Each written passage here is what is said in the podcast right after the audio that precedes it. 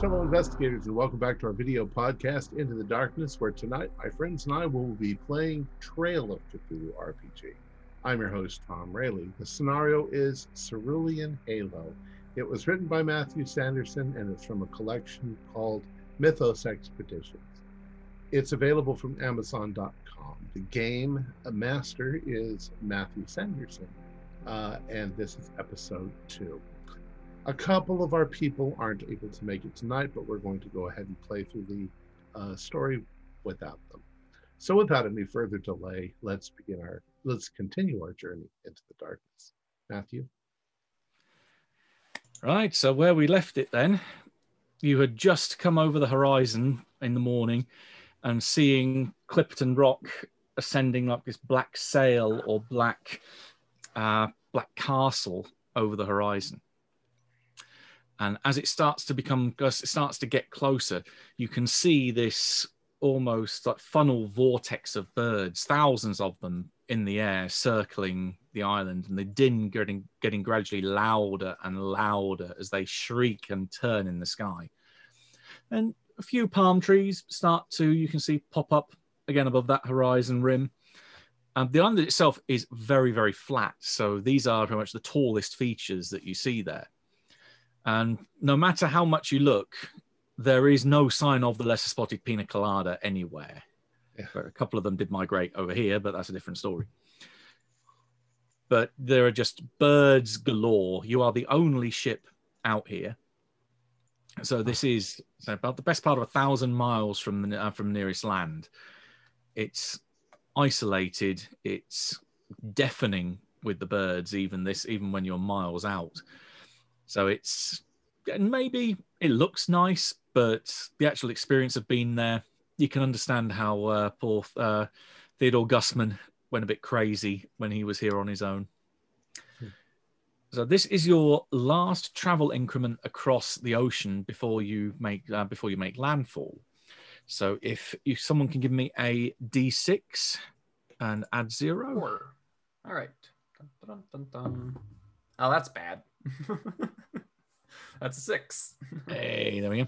Okay, so this is a combination of mainly like from the squall the previous night that you're still a bit wet, drained. Maybe some of the stuff on the, on the deck that wasn't lashed down tight enough got uh, lost overboard. So maybe a couple of couple of barrels of water or other um, other small, at this point fairly insignificant pieces of equipment because you've still got 29 points in your survival pool.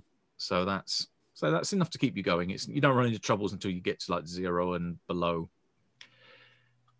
But as you are out on deck and approaching the island, one of the things that will become readily apparent is the fact that there are numerous inconsistencies with the maps around Clipperton, um, particularly on where it says one of the egg islands might be here, and another one says it might be over here, and particularly the coral reefs so if anyone's out on deck, you can give me a spot.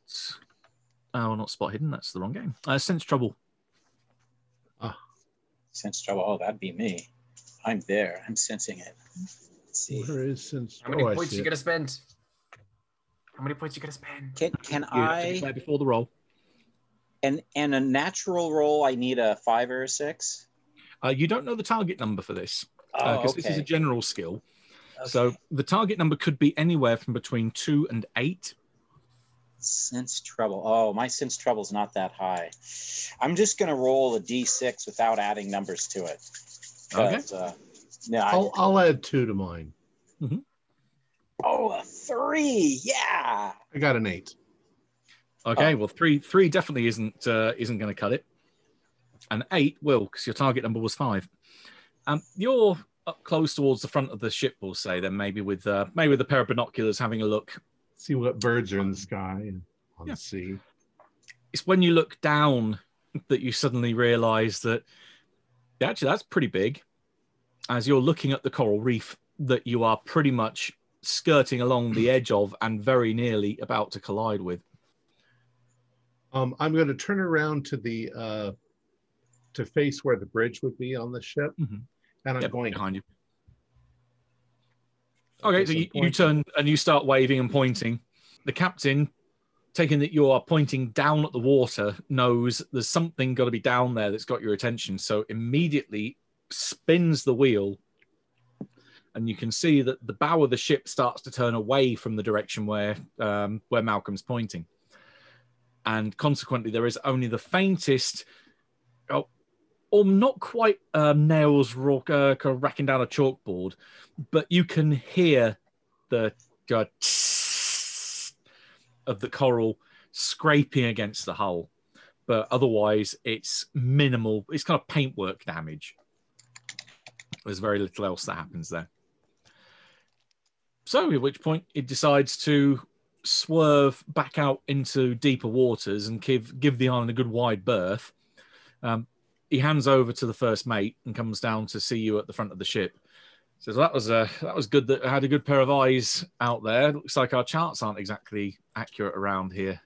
Well, I almost didn't notice it. I was looking up into the sky and I looked down and I saw the reef approaching.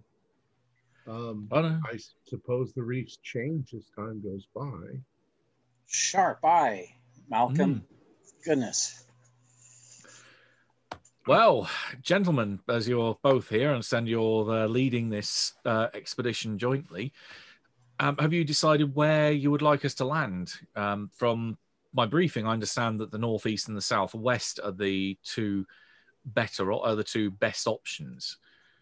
Uh, there's apparently some remains of buildings down by the southwest that it was recommended that there might be some some pre-existing shelter there rather than having to uh, pitch tents out on the uh, the open windy shore. Um, where would you prefer that I I park, as it were? Well, do you, you all agree the south? Because if we can get to those buildings first, we can claim them before the National Geographic. Oh, Let those Get some shelter. people sit out on the beach. Oh, completely. What's that? I hear some someone throwing up. I could have sworn I heard someone sick in the back there. Well, that's Yeah, our intrepid unfortunately, uh, yeah, Richard Richardson isn't doing so well. So uh, Yeah, Miss I've Lion is tending to him. Yeah, Oh, that's whether they even leave the ship at this point is going to be uh, going to be an interesting exercise. Well, I wasn't maybe- exactly sure why we brought a pilot along anyway. I, I suppose a few survey missions via air, but you know, we're here to. Well, he might get better in the next couple of days. You know. Well, it's possible. We're here to look at the geology and the wildlife, and Yeah. we can, We can always the call back to the ship here as I if we look need up the at nurse. big- the birds. Be uh, lots of bird strikes What you potentially. can see birds. here. I had, I had no idea. There are so many birds. Mm. They are just circling around and around. Where are Mostly, uh, mostly in the Sula family, uh, the boobies. Um, But yes, if you can get us as close as possible there, and then we can take the landing boat across. Sure. Well, in which case you maneuver around again, giving the island a good wide berth, and then slowly come around to the uh, to the southwest. Now, if you're all up on deck again, uh, if you are paying attention or again got binoculars out and are looking around at the island, you can give me another uh, another sense trouble roll. Oh yeah. Uh, oh darn. I will. I will spend two points. I will not spend any. I'm not going to spend any. Uh, got one. seven. I've got a three, so I'm looking at this way. yeah, everything seems pretty small. Hmm, Jeez. Can't, can't imagine away. why. Very small island. Well, a seven is just about good enough. That as you are coming round um, on the northeast shore, so where the other landing site is, um, very close to there is the patch of the island that was described as Green Point. That this would have been one of the entrances into the lagoon before it built up with silt and sand. Um, so it would have connected originally to the open ocean, but now just has this discolored green patch of sand. Something on it that you can see what look to be three, even with binoculars, it's a bit hard to tell because of the distance. but maybe three logs or three fallen palm trees, just something dark so it stands out against the sand, and long, just three like harness some notches, but not like grooves in the sand, but just three parallel things that are laid down in the sand. Odd. Hmm. There's also quite a lot of That's odd. birds around there as well. So whatever they are, they're they're sitting on it or pecking on it. It's a bit hard to tell. Strange. Huh. Like almost like somebody's left a signal. I wonder if there's anybody on the island. Could somebody have been stranded here? Hmm, Potentially, if the ship's gone down, because so there's definitely no ships around where you are now. There's no sign of like little little smoke trail from a fire going up anywhere. Definitely not. Be a horrible place to be stranded. Hmm. With my real wasn't. keen eye. Sure Was I enough to have driven a guy insane before. Oh, but some Uh, of those stories are just blown out of proportion. I'm sure. You know, ghost stories. and maybe- Maybe. Well, may, maybe it is just the ghosts. I mean, everybody talks about them. Yeah. Well, people talk about all sorts of things. Fanciful. No, you don't. You don't believe in ghosts? Well, not really. I, they make great stories, though. Don't get me wrong. I like a good spooky campfire story, just like the next guy. I can't wait to get ashore. Let's go, guys. Can we help uh, pack up? It's a form Oh, of your um, your your enthusiasm to get on the island, you soon realise is going to be. I'm going to have to wait a little bit. Um, the trek round to the southwest corner of the island takes a little while, maybe about half an hour, probably no more than that. But then, once they drop anchor, they explain the only way that they're going to be able to get ashore, uh, to even to get close enough to the wharf, is to ferry back and forth in the two 10-person uh, rowboats right. because there's a lot of equipment that they need to get over there. There's also all the uh, the camping supplies, um, getting the tents over, and such and so on and so forth. Contending with the waves that they've got to time it right for the boats to be swept on in with the um, with the quite strong currents. It takes about an hour or so to set the first um, to set the boats up to begin with, and then getting in. You can you step foot on the island without any problem, but you are then spending the whole morning going back and forth, back and forth, back and forth from the um, from the wharf to the ship, unloading everything, and then it's going to be hours setting the camp up. Oh my so god. this is this is the laborious part of going camping is unloading your stuff and then getting it set up. Well, I'll happily help out with the equipment. I'm starting to remember why I hate camping.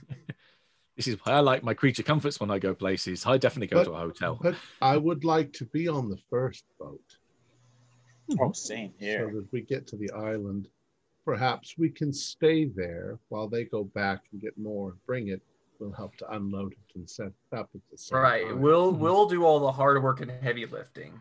You go look at some birds. Oh, I, it's not what I said at all. Oh dear, somebody's calling me. Commercial break.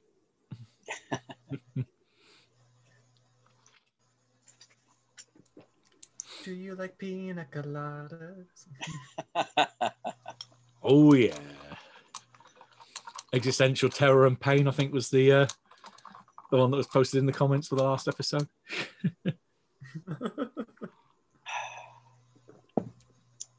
Well, they're nearly both gone. No. it's. I don't know if I want to encourage you to have a third or not. Does, would that mean uh, we're all dead or? No, I, Why I did don't it- make them. I don't make them strong. I, I prefer cocktails that've got flavour over over kick. Oh yeah, me too. Me too. It's like it's a cocktail. What does it taste like? Burning. Suffering of souls. oh, there's there's a few I've had where it's just all booze and no mixer. Oh yeah. Some of them are good. Well, like All like right, with a back. good zombie, it's got tons in it, but it's blended so well. It, it should be blended so well where it's everything's Mhm. balancing each other out. It's the perfect design to put you under. They're a party piece when I do conventions uh, like contingency. There's various people that just order that from me and nothing else. So yeah, I have all the rum. Oh yeah. Either yeah, Long Islands or, or zombies. Those two are just god scary. Well, well, what we're having today are uh, guano cuba libres. Oh boy. All right. So no, what I'm saying is that I that the three of us can stay on the island, and when they bring this stuff over, we'll help unpack, and then we'll we'll yeah, set, set it up. up. the So we'll be working. We'll just be working on shore we'll be with working the equipment, right. which is what we specialize in. That makes sense. What's the crew complement? Is eleven, I believe. Oh yeah. Yeah. 10, 10 You can't even fit eleven people in the Yeah. right. Mm. Sin on So- der Kapitan. Um, Sorry. yeah, we're, that, that that works. It'll still take hours and hours. Yeah, it, it pretty much takes you right the way through until midday before you've it's got all of the equipment on the shore, and then it's going to be a few hours setting up the, the base camp, as it were. Now, anyone that's got outdoorsman, Oh yeah, it's got to be me, right? That's under Hmm. general uh, that's an investigative. Investigate. Uh, yeah. Oh, the uh, interpersonal, general, academic. I'm not seeing investigative. I see technical. It's under technical. It's It's under under technical. So There that, it that is. is an investigative ability. Academic, interpersonal, and technical are all investigative. Got it. Oh, I don't have any. A geologist. Ah, I, must I do. one. I have a little. Mhm. Okay, well, this this would be what we call a zero point spend. So this is because you have the skill. At least you've got the background to know certain things without having to spend points in it. Okay. Um, this is your field experience talking of the looking at the kind of equipment they've got. Um, there's various long tents. There's like a, a mess tent that they've got, and the various other um, like between two and four person tents. You can pitch those without any problem. You've got the option that you've got plenty of palm trees, but um, here or coconut trees, where you can stretch wire between them. You also got the existing uh, buildings here as well. The buildings are all up on stilts, so that there's a good two, in some cases, two or three foot that separates you between the floor and then the ground itself, the sandy beach material beneath it. That'd Probably be to great to, keep the tie crabs to. out. hmm That's the reason why that's uh, one one of the reasons why they're on stilts. The other reason Um, is because when there's a very high tide, the water just washes over the whole island anyway. Right. That's like the first thing I was going to look for was the high tide level hmm so that we can at least move beyond that. But if the buildings, if there's a way to sort of incorporate the buildings into our camp, and if if if the almanac says that we're not expecting any great high tides, you know, conjunctions the- of the sun and moon, then we're fine. Yeah, you're re- pretty much regular tide at the minute. If it was more hurricane season, then you'd be in for a bit more trouble because Oh, you'd yeah, be, is there a big storm coming? Right. But as far as all the weather, uh, so the weather predictions are at the minute, there's nothing coming coming at you now. So so let me get this straight. So you've got tents and tents set up on the ground, but this atoll will be fully flooded when the inevitable high tide comes, though. No, no, the the high tide will come about halfway up the beach. It is a Oh, oh, slight gotcha. incline. Um, it's sharper on the side that goes down into the lagoon itself, um, but it's a fairly steady rise Right. coming up. Oh, And then likewise, the uh, But if we had a hurricane, then we'd have a 12 foot high uh, storm surge that would Yeah. that would cover the island. yeah, yeah. yeah. That would be tent- get back to the ship. You get back to the ship, get the heck out of here. the now atoll. the Wait. yeah, the Pacific Island Company site where you're looking at on the southwest shore, that has a number of buildings, but there was a hurricane that ripped through here in September 1915. So not all of the built um, the structures that are left on the island are intact. Um, there's a handful of these structures. Maybe a couple of them have got roofs Is- still on them. Is the one rumored to be covered with crosses and religious writings still standing? Ah, that one, because that was the one that Gusman was in.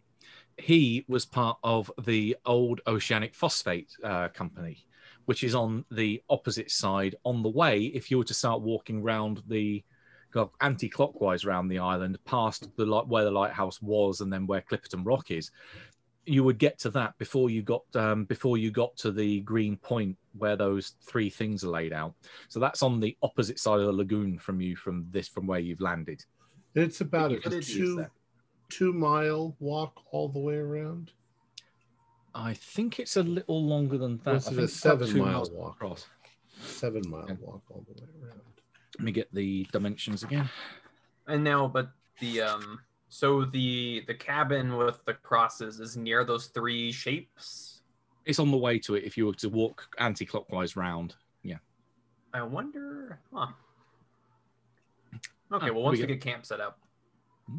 gotta do some we go. Uh, the island is 2.6 miles wide and 1.5 miles going um, going the other way. So it's About a seven mile Big circumference. shape. Yeah. about that. So it's a little bit of a walk. All right. Yeah, that's that's more than a little bit of a walk. Oh That's- yeah, that's that's quite that's a an all day walk. Especially if you go along the sand, that's gonna be Right. yeah. Hard to walk. Yeah. Most of it Did we is bring sand. any? Did we bring any kind of vehicles? What type of vehicles would you want it to bring? I don't know, little carts or cars or motorcycles or something. You you could probably bring carts for like dragging stuff along, like wheeled things that you'd be Uh. carrying carrying equi- uh, lots of equipment in, almost like a sledge. like But not a little, yeah. not a little car to get. around. Well, you know, if we, if you if you hop in this wheelbarrow, then Dr. Marshall and I will lift it up. Yeah. Deal. Deal. Got to carry around a bit like a um, like a rickshaw type thing. Uh no. All right. Well, let's get this all set up. See, Yeah. I figured we could somewhat inc- incorporate some of the buildings into our camp so that we can, you know, use those as well. oh, that yeah, makes it a close. lot quicker. Yeah. Oh, totally. Let's do that as long as we have the elevation for the tents. Uh, we're Now, are the buildings business. the buildings aren't like crab or rat infested, are they? Oh, having a look inside them, everything here has been pretty much stripped bare. Um, I say the vast majority of them don't have roofs, so you, you'd have to sling canvas over the top of them and then uh, peg them down outside. It doesn't appear that there's any rats that have got inside them because they're all they're all up on stilts. Likewise, the crabs can't get up there. Um, there are a couple of birds which are like perched on ceilings or roof beams and so on. So there is a bit of uh, natural guano buildup around here, but that's pretty much everywhere is covered in bird shit. It's Yeah, I'm gonna say that's not that it's pretty typical for this place. mhm. Interesting decor choice, but you know. yeah, kind of like Pollock esque. Yeah. yeah. especially especially under all the uh, the palm trees as well. And they're, they're just Just everywhere looking at you. It's just nature. Yeah, if you are, sounds like you're wanting to go out and have a walk then, or at Yeah. least Well, take a. uh, yeah, we don't want to leave people working, but yeah, if once we've once things have calmed down and people are yeah, the stuff. putting most of little the stuff stuff away, then yeah, take Yeah. a walk around. Okay, if you're wanting to expedite setting the camp up, um, I'd say that if you want to spend a point of outdoorsman, it will give you the time. Then you'll be finished by early afternoon setting the camp up, rather than mid to late afternoon, which will give you time to give a, to do a hike over to the other side of the island before it gets dark. Okay. Can can I assist even though I don't have outdoorsmen, just to help uh, the role maybe? It's not it's not a roll because investigative abilities you don't really spend for. I don't really roll for rather. Right. Um, they are purely spend to get benefit. I'll I'll spend the one point. Um not sure I want to walk all the way to the other side of the island, but maybe to the rock. Where where how close are we to the uh much Uh, much closer to the rock than you are to um, than you are to the old other site. Um, in fact, it's probably about less than halfway. It's about halfway actually. So you've got where you are at the Pacific Island site, halfway to the old oceanic phosphate site where that cabin with all its crosses and writing is supposed to be. The rock is about halfway there. Okay, so about a, a mile and a half or or Yeah, so. about yeah. about that, or maybe a mile or so. Yeah. yeah, I'd like to go there. That's where the rookeries are, and I'd uh, Mhm. I'd like to take a good look at the birds. I'd love to accompany you just to kind of get the layout of the land, see if there's any good places to take. Well, some it should be quite interesting Oh. why that one big rock is the only thing sticking up out of the ocean. Definitely want to take a look. And I'll, I'll I'll walk with you, but I'm gonna keep going. You're going to keep going. Yeah, yeah, yeah. I heard I heard rumors of some interesting cabin I want to check out. Won't be much interest to your scientific endeavors, but I'm pretty curious. Well, Excellent. don't don't remember it's the first day. You don't want to wear yourself out completely. It's a long walk, Mhm. but No, Keep well- us on sand. All right. Should we come looking for you if you don't come back within, say, two hours? Well, you know, looking for me, you just pull out your binoculars and you scan. It's not like you can get lost. It's Yeah, good. It's a circle. It's a circle. big- it's a circle. it's a flat circle. I'd I'd be impressed if somebody managed to get lost on this thing.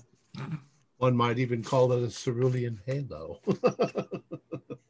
Well, enough. It is a blue halo out in the ocean. halo in the middle of the ocean, right? Mm-hmm. That's an odd choice of words, but I like it. Very poetic. Right, wandering around then. This you leave the team as the uh, particularly they're they're impressed that they've got everything set up so quickly, and also importantly the fact that you've, they've set up the mess tent, so the cook is about to start cooking an early dinner. Excellent. So yeah, they're going to be able to start having a one of the best meals they're going to have had for a while, and it's on ground that isn't rocking back and forth beneath their feet. So yeah, the, the crew is in good good spirits at this time. You trudge off, trudge off, leaving them behind you. And it takes a little while to get round to Clipperton Rock, and it is the major landmark on the island. Now there used to be the lighthouse on top of it. That is no longer the case um, there is a concrete base that's left of the foundations, and then a concrete cone which comes out of the middle of that, from which the French flag then flies uh, proudly on a flagpole. Um, the flag's a little tattered. It's been out about out here for a few years in quite high winds. Normal, just falling apart, and uh, sort of degradation has taken place. Um, and is there like a, a, a stairway up to where the lighthouse would have been?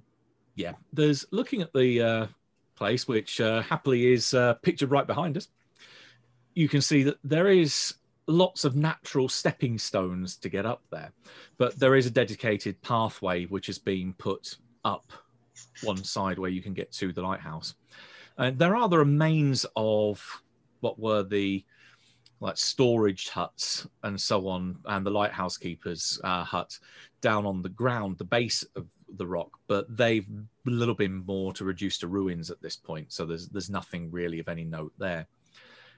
Your geologist, if you want to give me a um, a point of geology spend, I can give you some information about the formation. Oh, yes, please. I'm going to do that happily. Okay. So this was originally the whole island was a seamount that was pushed up above the waterline.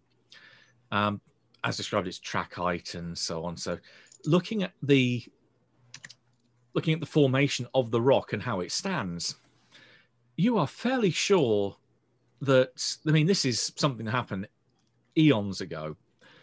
That the top of the mountain, the seamount, exploded, and this must have been a huge seismic event to have made a mount to have made a the mountainous volcano literally blow up and leave nothing above the waterline apart from this one fine shard that's left on the corner, giving a hint that it was a much um, originally a much taller construction, well not construction, taller formation. Yeah. And yeah, as mentioned before previously, this this must have happened so long ago that as the sea um, the seabed is just this rolling conveyor belt that's heading further and further east. This was originally much, much, much, much further west when this kicked off.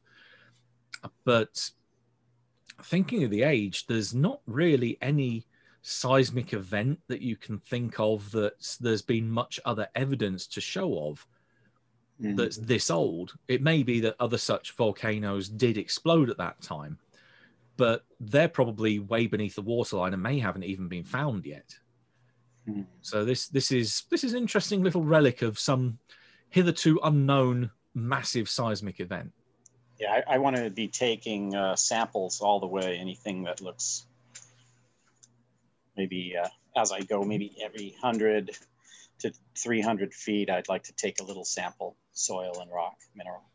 Yeah, easy enough to do. Um, the uh, the huge uh, congregation of birds just sits down and kind of look at you, keeping their keeping their nests to themselves. Their nests are built out of guano and other like twigs and leaves, um, or palm what's left of palm leaves and such that have started to fall apart. But mostly guano is the key material that their nests are made from.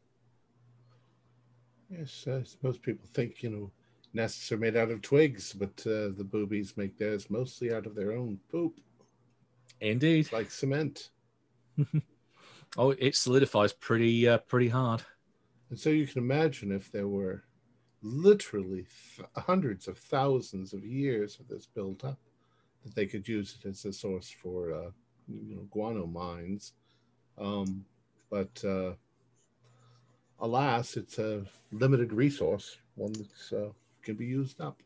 Mhm. Yeah. And that there are certainly relics of the guano mining operation that you pass, um, scattered all over the island. Uh, the shovels, picks, wheelbarrows, um, all of which have all rusted to hell and back.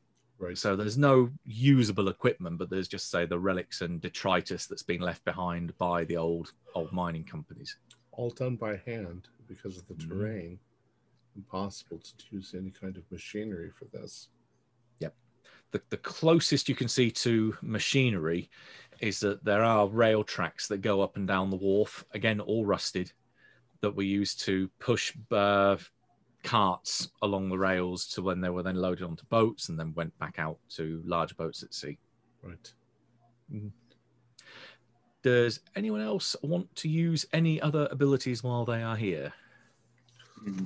Well, I'm definitely going. I'm probably driving uh, driving Doctor uh, Marshall crazy because I keep pointing at birds and calling out their scientific names and distinguishing male from female. And I'm mildly interested in it. I mean, I'm mostly interested in the Earth, but so- and and and and have we seen any uh, uh, Johngarthia uh, planata, the Clipperton crabs? Sure They are everywhere. everywhere. They they try to scuttle out of your way when they see big human coming but otherwise they are much slower moving than birds. Um, some of them if you stand still and there you are sort of taking in the view some of them are a little bit inquisitive. They'll start uh, kind of pecking or clipping at the at your boots but they're not they're not a threat definitely. They're more more a slight annoyance. They don't have any instinct for danger against humans because humans don't naturally occur out here. There's been literally generations of birds and crabs that have never seen a human being. No idea what's going on. It's very interesting. There's some strange, uh, rather unusual birds out here. The Gygis they're- alba, most of these up here that are flying, the, the terns. And uh, lots of frigate birds. Frigate birds are very common, Mhm. Uh, but mostly the brown boobies and the uh, the noddies, the brown noddies, Anous uh, stolidus. Um, so, can I use my biology to see if I notice anything unusual about the life forms that I'm encountering? uh, you can except this case one of the best options is more outdoorsman than biology Oh, okay. Uh, well, let's see. Do I uh, spend a point? Well, this is a core clue. So at the minute, it's not got a cost. But if you want to spend any more, there might be some more things you find out. I only have one more point. Mm, why not? I'll spend it. And do I roll then? No, no, you don't roll. It's just you get more information. All right. So your core spend is as you're looking around, you're looking for signs of, say, more birds or different birds, birds that shouldn't be here, and then looking around at the crabs, looking down at the ground. And then you realize that you're stood about a foot away from a footprint that's in the sand. And you realize that then as you're looking along the path, or the, as you're going that way, this is something that's gone across from you, so perpendicular to yours. Uh, they're fairly fresh prints. You think probably about two days old at most.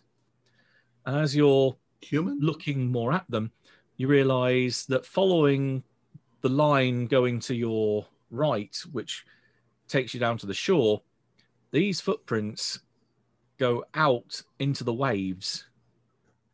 That some someone walked out of the ocean up the sandy part of this um, to the rock, and then following them off to your left, have gone round the corner and out of sight to another to another part of the rock that you can't see from here. The thing that also you gain from your one your one extra point spend, you're fairly sure that they're slightly larger than human and they're webbed. This would be an example of a stability check. So this is, um, if you think of it as equivalent of a SAN check in Call of Cthulhu, you have your stability pool representing your short term. How are you keeping it together? Now, this is a defined target number, so you would always know what the target is. If it's a, a normal something that would normally mundanely scare you, like maybe seeing a dead body or seeing someone get shot, that kind of thing, that would be a target number of four. This is a mythos or um, something that is, has originated in the mythos. Therefore, the target number is five. But you don't know how many points you would potentially lose if you fail the roll. So it becomes a bit of a gamble. Do you want to potentially risk spending points of your stability to meet the target number and therefore not take a big loss? Or do you want to just gamble and roll it and then maybe think, well, I might only have a small point of loss? It's all, it's all determined, the, the number or the graduation of the loss is dependent on what stimuli you're being subjected to. So seeing something like this would not be as bad as seeing a monster or seeing a god. It's a fairly minor thing. Right. Um, I'm just gonna roll. Okay. So your target number is five. I got a five, Okay. At which point, nothing lost because you passed the roll. and I, I say, uh, uh, uh, Doctor Marshall, Are, hi, are, hi. are, are these footprints? Fascinating. Oh, Look uh, but they're they're not human. What's that? What? Oh, that's that's probably Beverly. She went up ahead. No, no, no. This comes from the water and crosses over here in front of the rock and up and over and then off into the over there. oh, Um, maybe it's a little pup seal or something. let's uh, Take no. a look. What are you looking at? Oh, Could I'll it- go over and Could take it a look see what the heck. um, is about. someone? I don't even know if they had those flipper fins for uh, scuba diving yet or anything. Well, like- as as as we learned in the comments from the last episode, I thought they it wasn't until the Second World War when it was really developed. It was 1942, um, but I think uh, flippers would have been around um, because you can still just have snorkeling and still swimming Right. with them. Um, do you think some sort of uh, uh, form-fitting shoe with with webbed for swimming? Because it came from it's come from the ocean there. You see, Oh, well, yeah, you're right, huh? It doesn't. I wonder if that's some sort of uh, animal or something or other. But I can't think of. I'm not a biologist. I know my animals. Um, Yeah, and are, are you saying it comes from the ocean and across the rock and then goes towards the lagoon? Well, it goes towards the lagoon to a point, but then it veers off and starts to follow around the other part, the other side of the rock. So it's Oh. imagine like someone going around a wall. It's just you can't it's see going where it around goes. the rock. It's Mhm. it's going around the rock. Um, I, I would like to see if I can. I, I hope it's not a large animal. Did, do I?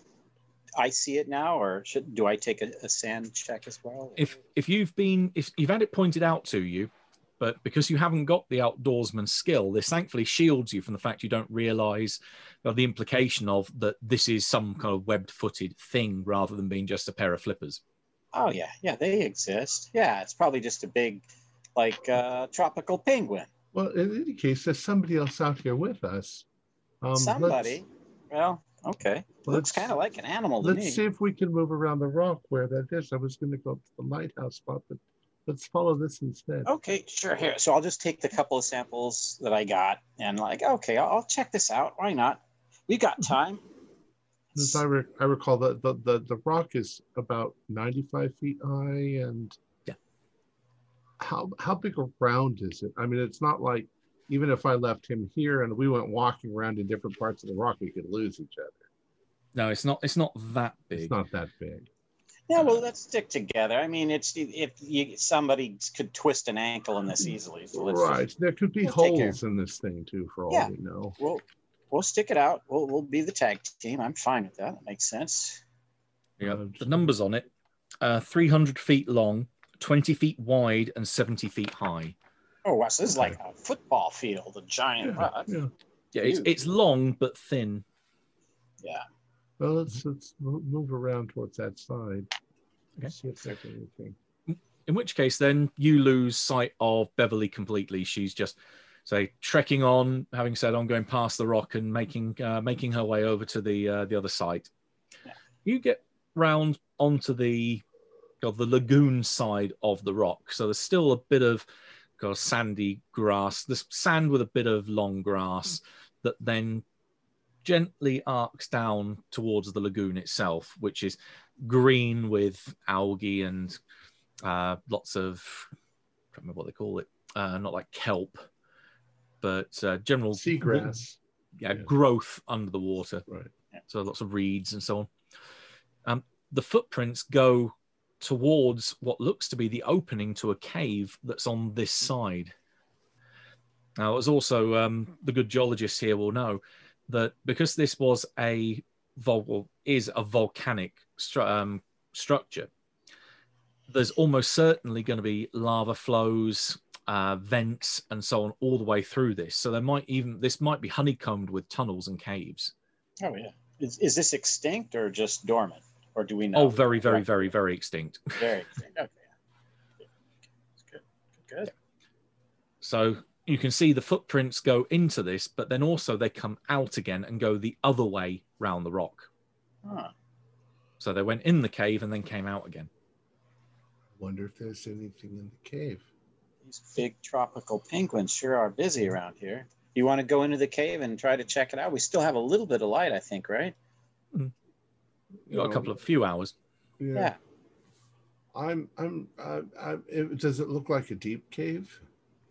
Well, if you get close enough to it and then uh, poke your head inside, it's the door. Well, not doorway. The opening to the cave is about the size of your average garage door. Right. So it's fairly fairly wide, about maybe eight foot tall, and the the cave in its entirety goes back about ten feet.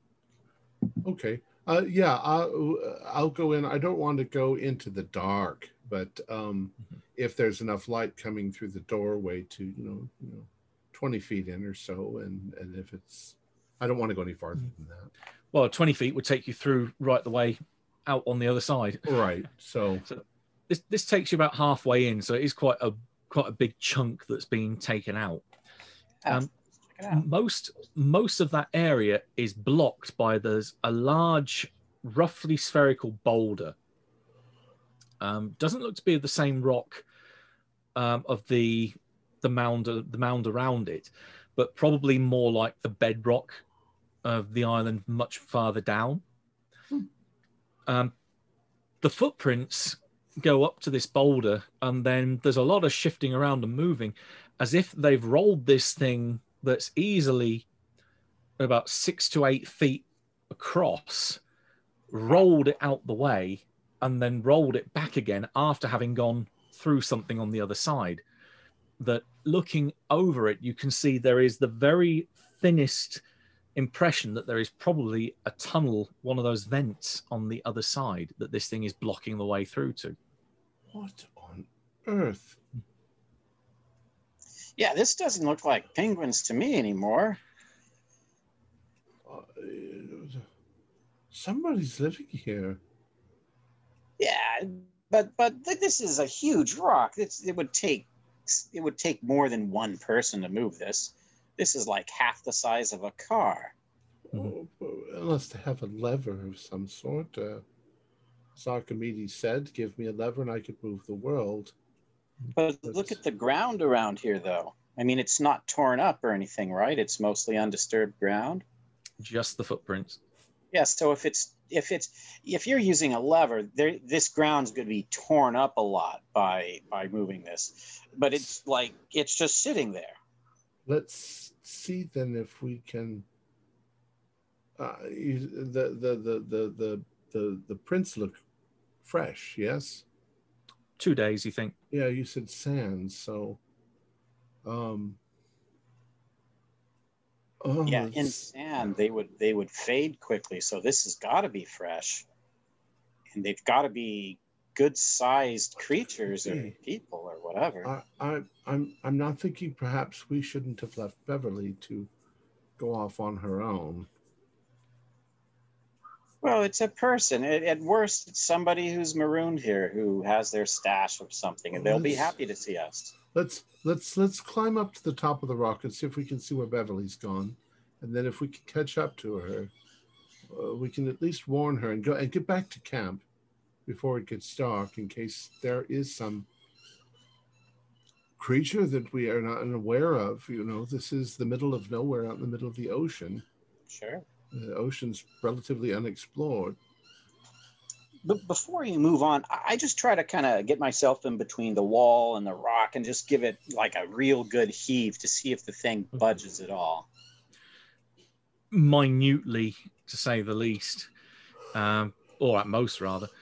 You reckon, having put your full weight into trying to ro- move this thing, you're going to need at least five people to attempt to do it. And even then, you think it would probably best if you were to set up some kind of rope and pulley system or lever to try and get this thing moving. But even so, it's going to be five people minimum to put the strength in to do this. Um, it's what's known as a cooperative test.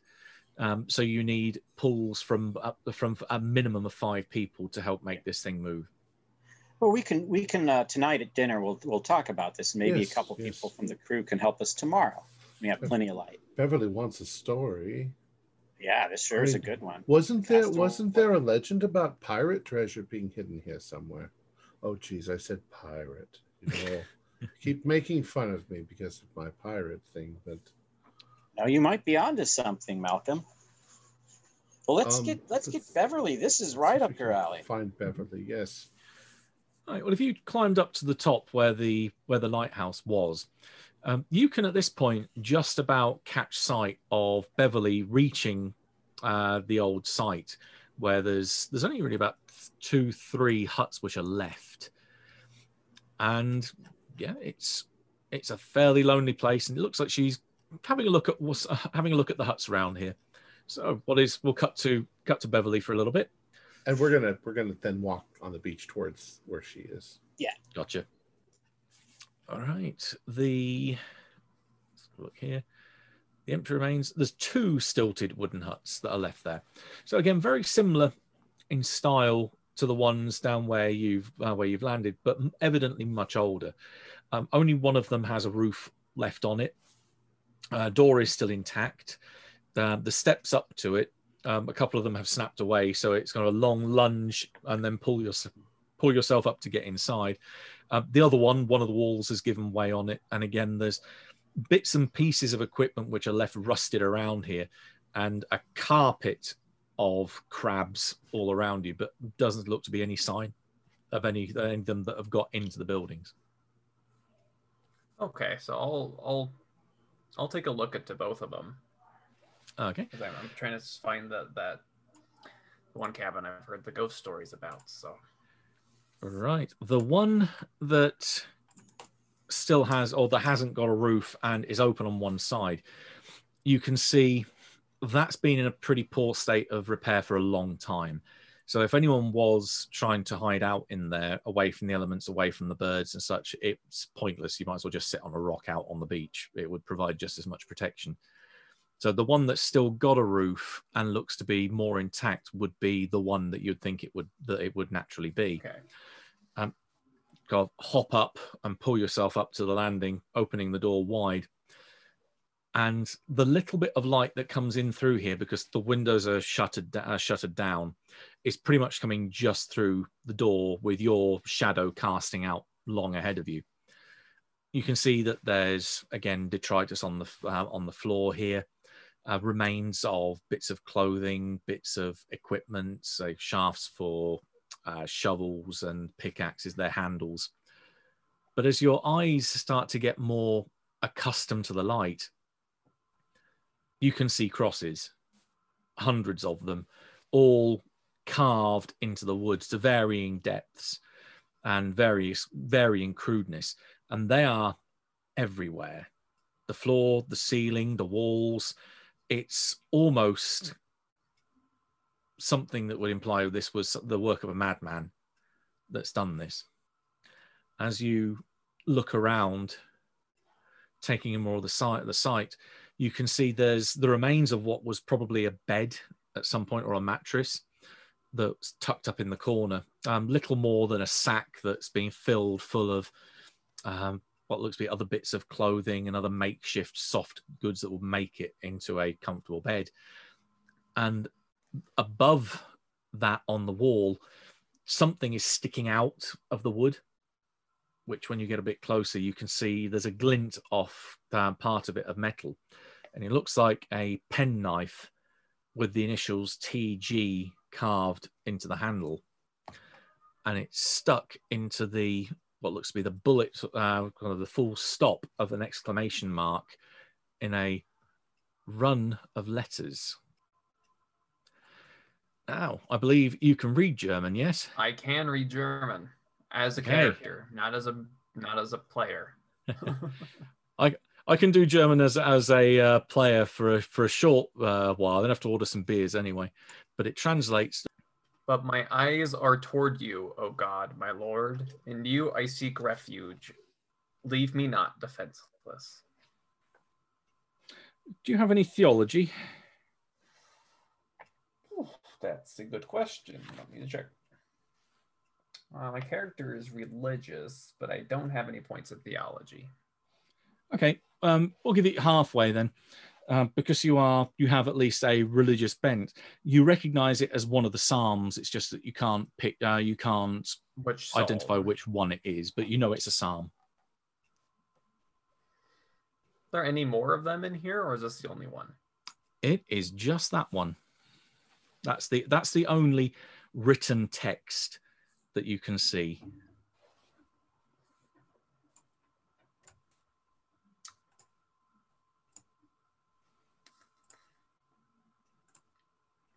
Um. Well, I'm going to take a picture of this place. Um,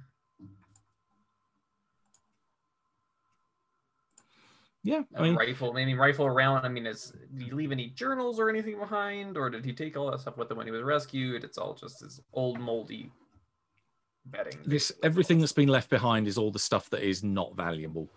Okay. Um, that type. If he did have a journal, it would almost certainly have gone with him No, when he uh, when he, he did finally live, left. so Yeah, because you know he made it to Cabo San Lucas at very least on his way up to San Diego.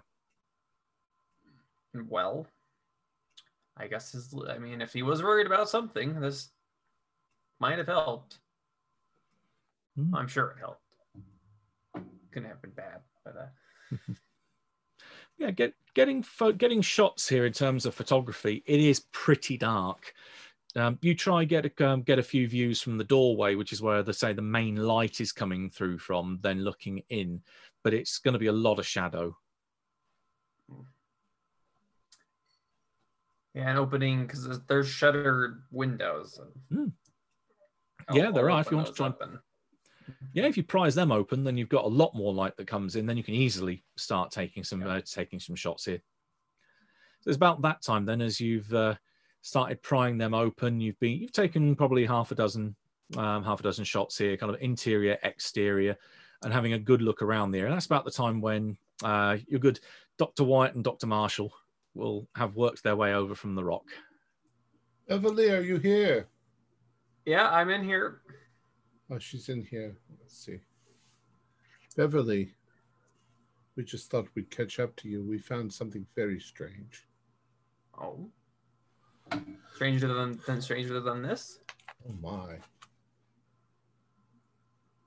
Wow. Hmm. I'd say so. I'd say we found the prints of some large sea creature that seemed to have crossed the beach, gone into a cave at the rock. There's a large round rock. Uh, looks like it's put there to block a tunnel. what Um, did Strange Prints? like a human, but much larger and with webbed toes. No. They're almost like Like foot someone was wearing I am- some I'm sort moving- of a show. A shoe. I move. I'm moving past you, and I'm hopping down, and I'm scrambling back towards the rock as fast as I can. But we do need to get back. Uh, uh, uh, she's running. Oh my god. It's Um, it's good. It's gonna be dark in like an hour, Beverly. Let's. Well, we got to go back that anyway. Anyways. Jesus. That would in, that would indeed be going back in the direction of camp. Right. If you head back to the rock, you're not sure you're gonna. If you would- if you wanted to go up to Greenpoint to see what those three things were laying in the sand, that's gonna be tight to get there before you get before it gets dark. Do it tomorrow. Do it tomorrow. Yeah, we'll do it tomorrow. Mhm. Let's Okay. let's catch up with Beverly. Don't want her getting stuck up there. These how- damn crabs keep getting in my way. I got places to be. Yeah, I- having had it described, um, you can find the trail that comes round as if where it was coming out of the cave and then back round and then across the sand again. You evidently missed it when you went across it because there were so many crabs here. But yeah, now that you come back, you find some very distinctive footprints. I'm taking photos. Mm-hmm. Yeah, again, they're so they're about two days old. So there's not been that much in terms of weather apart from the squall that was, say, out to sea anyway. Um, so a lot of these are still very well defined, very well um, shaped and outlined in the sand. You get again, you can get a good half a dozen photos of these, and they are good quality photos. I knew. I knew there were more of them. If Well, well, if we can get plaster of Paris, we can uh, we can make uh, a mold of the foot so that we can see it in three dimensions. Um, you think you know what this is? Uh, have we you ever thinking of, have you ever heard of a of a little town called Innsmouth, Innsmouth? In where is that? in Massachusetts? Oh, uh, There's there, there's a bus. You can get there from Arkham. Uh, Well, I I've actually heard reference to people with the Innsmouth look. Um, no, so I I had heard the same thing, but I, I had a contact in the Navy say they rounded up a bunch of them, a bunch of people from Innsmouth, and they put them in these these camps, these prison camps. And Why? I, and I looked, I, I looked it, I, I had to see for myself, and what I saw there, they're these people they're keeping there. I, it might sound crazy, but I mean, look at these footprints. They were, they were half human, half fish, half frog, half something else. They were not. Oh, Beverly, Beverly. But- I mean, but that's thousands of miles from here. Are you No, but there's suggesting? there's there's rumors, there's rumors of these things all over the world. If you if you know where to look. are you seriously trying to tell me that there's fish people? Yes, it's, it's the government's covering it up. and you find it hard for me when I speak of pirates, but you speak of fish people, like mermaids. Okay, where where are your pirates? We look at these footprints. It could be from like maybe a, a, a some sort of sea creature that hasn't been logged yet. I mean, this is a remote atoll. a tropical penguin, like uh, Yeah. Carl said. No, no, look, they they go somewhere. They go to the the, the rock with the um, the tunnel. Well, with the three of us, do you want to give it a you. go? See if we can try moving it. Oh, I don't think. I think we should wait until morning. We're not. We're going to get stuck in the dark. Yeah, you're right. We should get get back back. and get dinner and and set up for expedition tomorrow, good and early. We can get some of the men to help us move the rock. Remember, there's also would be most Yeah, uh, I- excellent. there, there's supposed to be pirate treasure hidden here somewhere too. I'm sure there's going to be a much more marvelous discovery. If these footprints are what I think they are, then I'll, I'll see forget if your pirate get some- treasure. I'll see if we've got some plaster of Paris somewhere on the ship. Yeah, you, you can have that. See, Providence has just rained down plaster of Paris on my head because I wanted it. Um, yeah. So let's get back. Okay, you, you get back and it's starting to get to for a very late afternoon by now. So it's not the sun hasn't gone down, but it's definitely getting close to the horizon. And as you get back, the dinner's being served as you arrive. So there's nice uh, steaming bowls of stew. So there's uh, bread. There's it's, it's a good old hearty meal, and you can say there's room to talk amongst the crew. Um, if you wanted to have a chat with your resident volcanologist and your other photographer who's uh, joined you from the university, they're they're there to have drinks too. There's so plenty of time um, to kill. in A nice, cozy, friendly manner. Uh, one thing you do notice, um, particularly as people start to finish dinner, um, those of them, uh, those are the crew that finish first. Um, they immediately start to get to work as the sun's um, reached the horizon by this point, starting to set up campfires that are on the periphery of the camp, as well as one big one in the middle.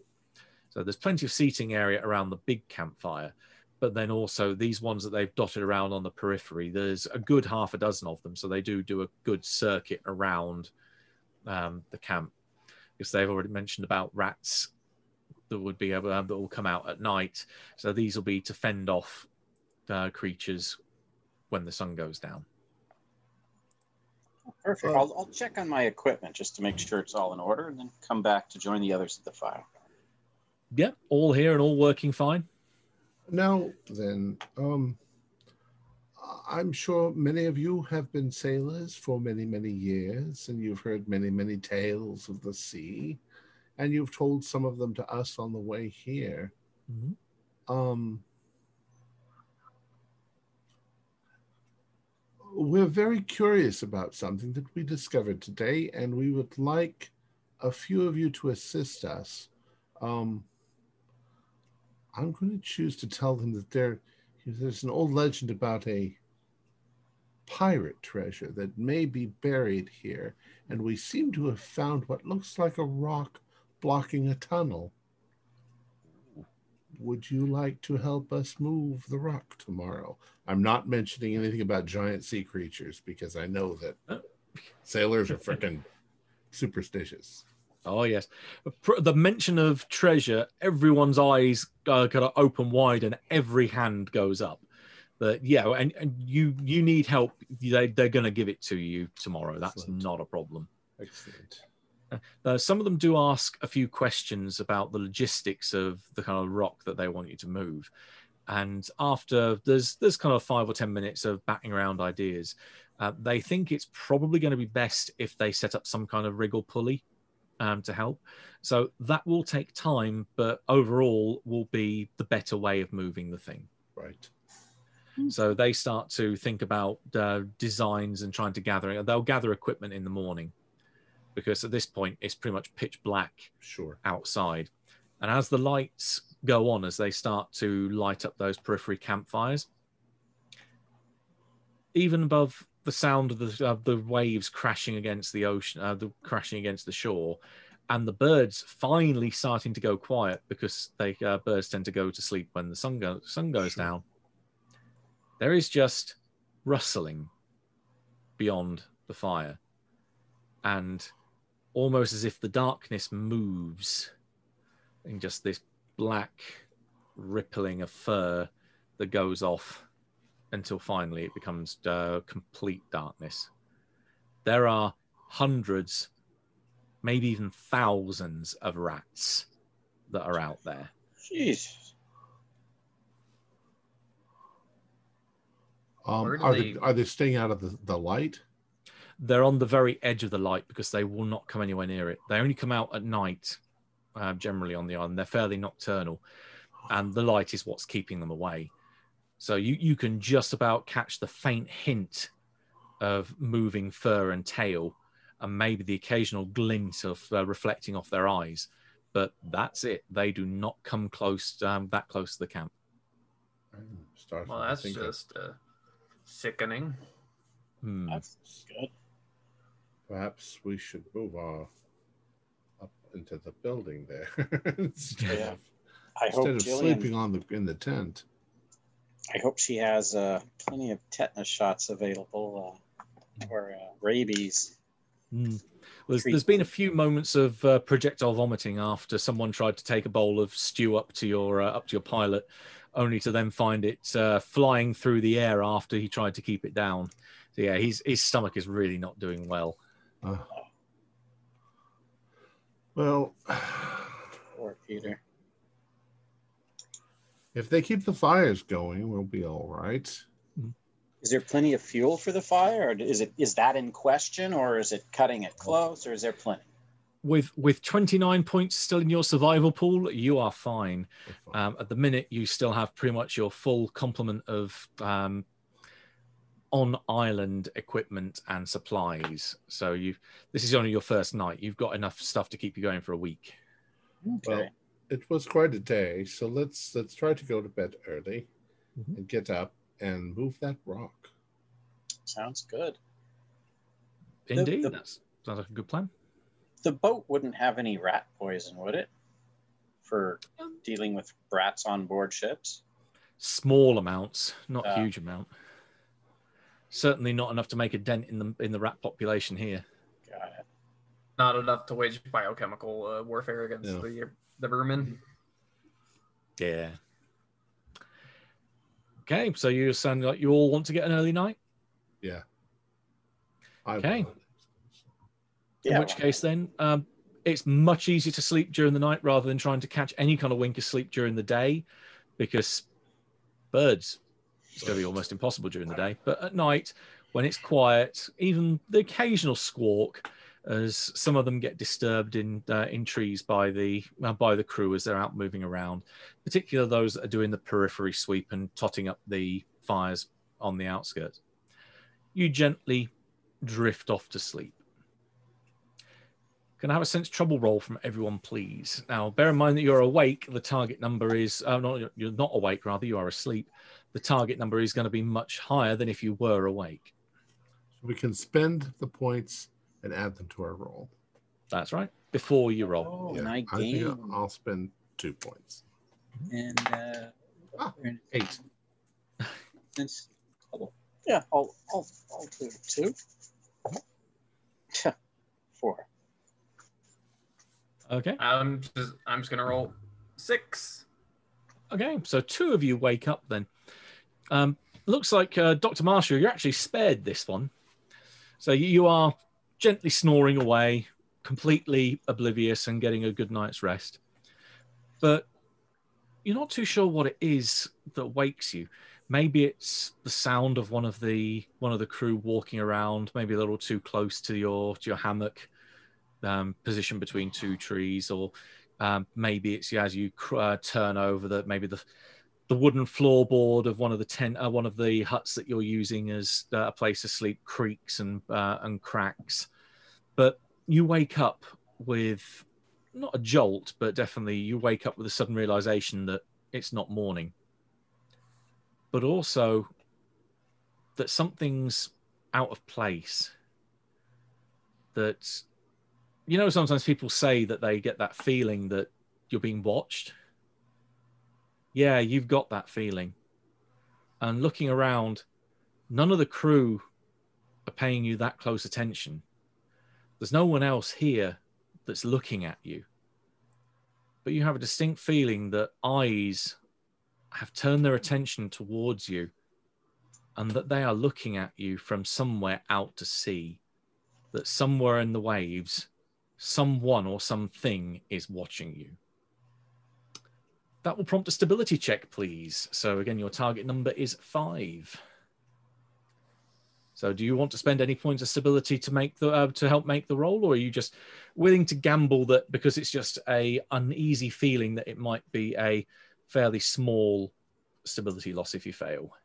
I'm just gonna gamble with it. No points. A three is not a five, so Okay. And Dr. Wyatt? You're muted. Uh, I got a five. Okay, you're, you're fine then. So nothing nothing so what? I I do because I thought about this. I wake up in the middle of the night anyway.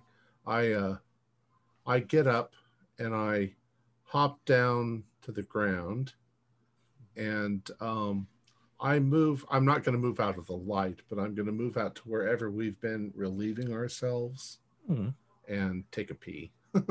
Yeah, there's there's a latrine that you've got set up, so that's that's not a problem. Right. Beginning to smell a little bit because everyone's gone through it after dinner, but hey. But yeah, for Beverly having lost, that's two points of stability that cross off.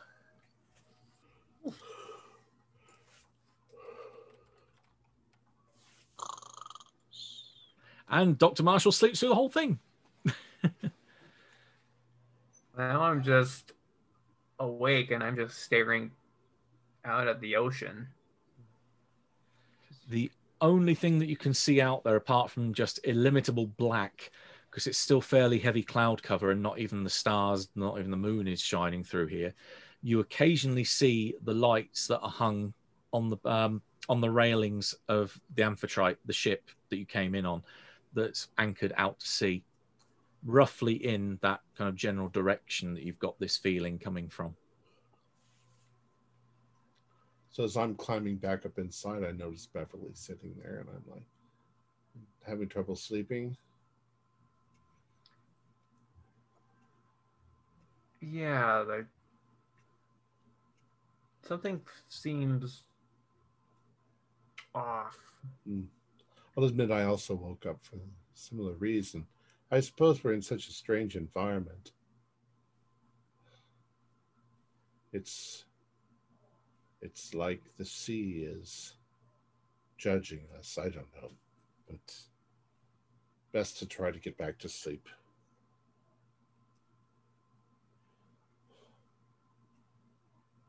Right. I mean, we do have a rock to move tomorrow. Yes, and discoveries to make. So I'm going to curl back up and probably fall right back asleep. Okay. And I'm going to definitely not do that because I just lost two points of stability. Mhm. So I'm a little freaked out. yeah, you'll probably sat there, stood or sat there for a, a while, uh, maybe even the rest of the night. So, morning comes round. Beverly is still a little wired from fear. Um, Dr. Marshall, you had a great night. Um, Oh, hammocks, are, hammocks are wonderful. great, fresh air. This is great. Uh, likewise. Oh yeah, the, so the cook's up at the crack of dawn. Um, it's starting to make up breakfast. Uh, so lots bits of porridge, uh, sort of sausage, bacon, normal, normal, good old breakfast food. Mm. Um, the captain's up very much at the same time. Um, Doctor Wyatt's up not too long after that. Um, Beverly, yeah, you see everyone get up. um, one of the first things the captain does when he does wake up is that he wakes up two of the uh, two of the other crew members, and basically you can hear him give him ord- um, give them orders. Um, do a quick paddle out to the uh, to the ship. Just make sure that everything's um, been fine out there in the middle of the night because no one's on board. Um, everyone at this point is on um, is on the shore Ah. because it's much easier or much not uh, much. What's the word I'm looking for? Much more comfortable to camp out here than it is to be on a pitching, rolling ship in the middle of the night. So you can see that two of the guys go over to one of the two um, long, uh, long ten-man boats, and they start to paddle. It's going to take them a little while because it's just two of them going, but almost like a canoe. They're going to start to fight against the uh, the waves, and they will start heading out towards the ship. Meanwhile, breakfast is I- served. It's all good. I will do my best to focus on the porridge, not on the fact that those two guys are rowing to where I felt like I was being watched from. You know. Mm-hmm. I am going to uh, finish my, my porridge rather quickly and gather up my plaster of Paris and stuff and walk out to the rock before anybody else does. And, Yeah, I'll, okay. I'll head out with you, Malcolm. I, I want to get some of the samples closer to the base of the rock. I didn't have a chance yesterday because we were Right. following those tracks. And, and as we're walking, I'm like, I kind of want to get the sample and then erase the tracks because I'm afraid our our sailors will be quite disturbed. Mhm. Hmm. Especially with you just walking around, you could easily trample them up without too much difficulty. Exactly. Yeah. Yeah. Yeah, that might be the best thing. Is Beverly going along, or are you staying at the camp? Um, I'm. I probably don't even notice them walk off. I'm a little preoccupied at the moment, Okay. kind of watching the people. Yeah. My breakfast, watching the people rowing towards Uh-huh. what I'm very worried about. Back to breakfast, anxiety of the people rowing. Like, I'm not. Okay, yeah, so you're, you're taking quite a while to eat breakfast then. So um, your little kind of montage sequence here then is say looking down at the bowl, taking half a half a spoonful of uh, porridge, looking back out to sea. Yeah, they're, they're about halfway there, and then sipping another some coffee. yeah, probably about a couple of gulpfuls of coffee, still porridge sat in the bowl. Yeah, they're, they're almost at the ship now. And then getting another cup of coffee. And yeah, you can see them climbing on board. And then, yeah, you can see them uh, again. The, got one of the one of the crews next to you, maybe slightly more portly than uh, some of the other ones, saying, "Are you going to eat the rest of the uh, the porridge?" As he's uh, got his own empty bowl next to him. I'll just slide it over without saying anything and look back at yeah, you can see the two guys. Uh, they're not dots on the horizon because the, the ship is only a, uh, a little way out, but you can see them running back towards their longboat now, and then jumping into the um, into the longboat and starting to paddle frantically back towards the shore with a degree of urgency. Uh, Captain, Yeah, he, he looks up from uh, from one end of the Uh, table as he's discussing uh, what seems to be like plan of maintenance of all the equipment. But he, yeah, he turns over to you. Uh, yes, there- Miss Reeve. there seems there seems to be a problem. Okay, he he turns and looks out towards the ocean. Kind of pulls out a long or extendable telescope, which he then puts puts up, and immediately calls over to his first mate. Says, "Yeah, um, Worf." And gestures, "You wish to? Uh, do you wish to join us?" Uh, sure. Okay, in which case, you, the three of you, head out towards the wharf, and then meet the ship a few minutes, or the, the boat, the boat rather, coming in a few minutes later. And the first guy gets off the boat and just says, "Captain, we found some pretty disturbing stuff over at the ship. It looks like we've been boarded in the middle of the night. There's there's kind of marks in the wood that looks like some kind of grappling hooks being um, being used to climb up." and there's it looks like the entrance to the uh, the hold and the the quarters. They've all someone's something's they've used grappling hooks to try and rip open the doors. There's we don't think there's anyone on board but we've we've definitely been boarded. And yeah the uh, the captain is quite concerned at this. Says well i want to see this myself. And obviously the first mate jumps in the boat and turns around to you. Do you wish to do you wish to accompany us to get some photos? Oh yes, yes.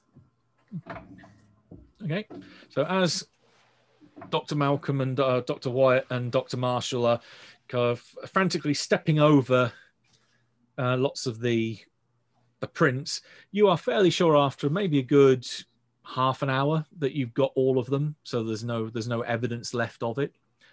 About that time is when the boat reaches the ship, the amphitrite, and Beverly can see, as they're pointed out by the uh, by the two members of the crew that went over there, that there are five parallel gouges in the wood, or as, as if something had clawed its way down the wood. Yeah, again, looking somewhat familiar in their spacing, their depth, and how they've cut through wood. And it looks like they've cracked. They've tried to crack open the doors to the hold, the crew quarters, and they are just saying, "Yep, there's evidently signs of kind of a multi-hook, uh, multi-grappling hook." And the captain seems almost oblivious to the fact that they look like claw marks, but is obviously agreeing with them to say, "Yeah, it looks like we've been boarded." But Well, thankfully, all the all the major equipment is all off um, off on shore, so it looks like we're going to have to keep a guard on the uh, the site by the look of it.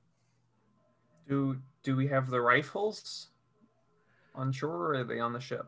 No, no, all the working equipment. This is the captain speaking. All the working equipment has been taken over there because we don't intend anyone to remain on the sh- on the ship while it's anchored. So no, everything everything of use is back over there.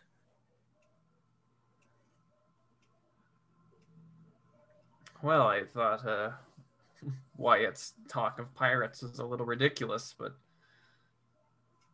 Well, if there if there are pirates out here, they're keeping their distance because I can't see any sails out here. Can you? And there is just horizon going all around. is there a sense of so? I'm seeing them as claw marks.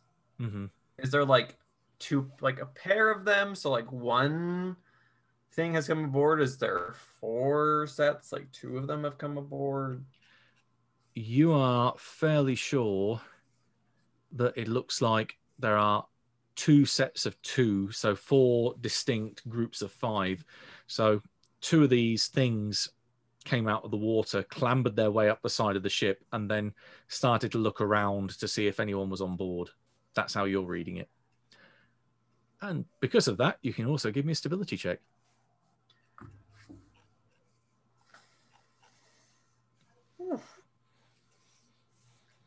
I'm gonna spend a point. Mm -hmm.